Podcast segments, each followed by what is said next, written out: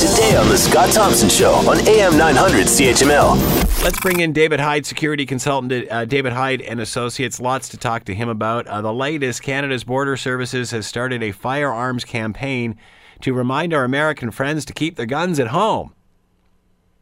Has it got to the point where there's been that many situations where we need an advertising campaign?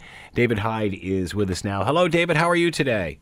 Good, Scott. How are you doing? Good. Thanks for taking the time to join us. Do a lot of Americans bring their guns into this country every year? It's actually surprising, Scott, um, and it's, I believe it's been increasing. I mean, it's not a, it's not you know an endemic issue. I mean, I think it's in the number of hundreds of cases that you find um, the Ambassador Bridge crossing is, is one of the more um, common issues, for example. And there might be 100 cases, 150 cases in, in certain you know periods of time. So again, it, it, it certainly is a problem, and it's often, you know, just an errant act.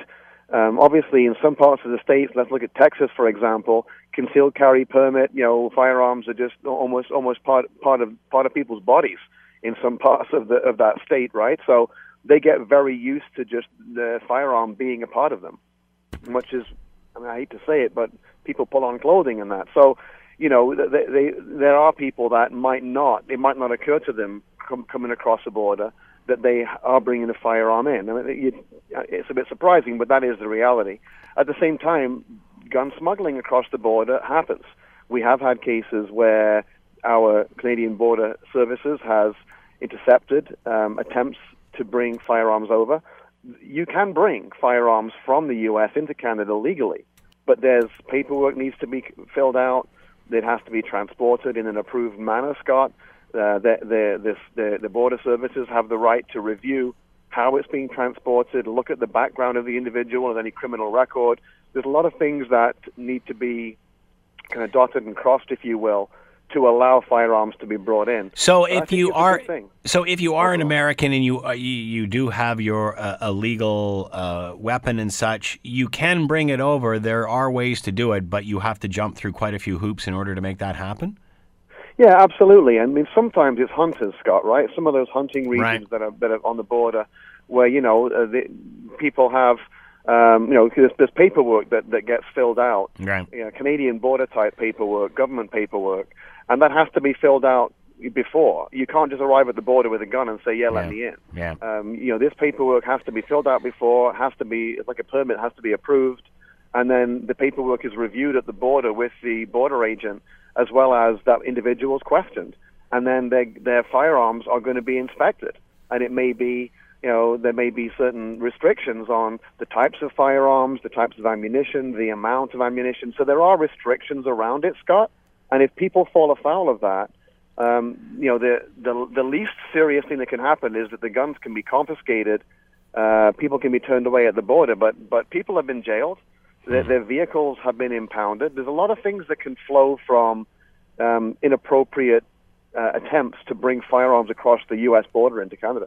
Do you think there's that many Americans that are attempting to do this? I mean, as you said, and there's some states this is just as regular as your clothing, uh, and and I can see lots of these people not wanting to go anywhere without them.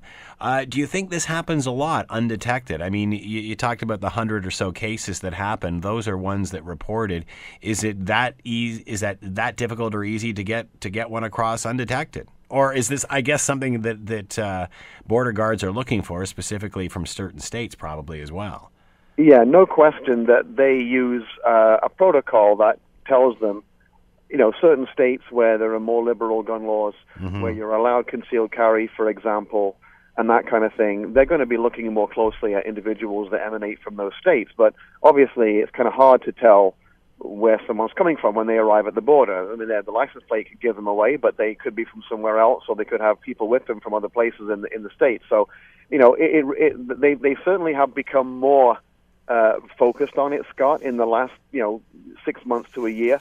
Um, obviously, terrorism is part of that in terms of the potential for uh, threats to flow over the border, um, and firearms and weapons and explosives to flow over the border.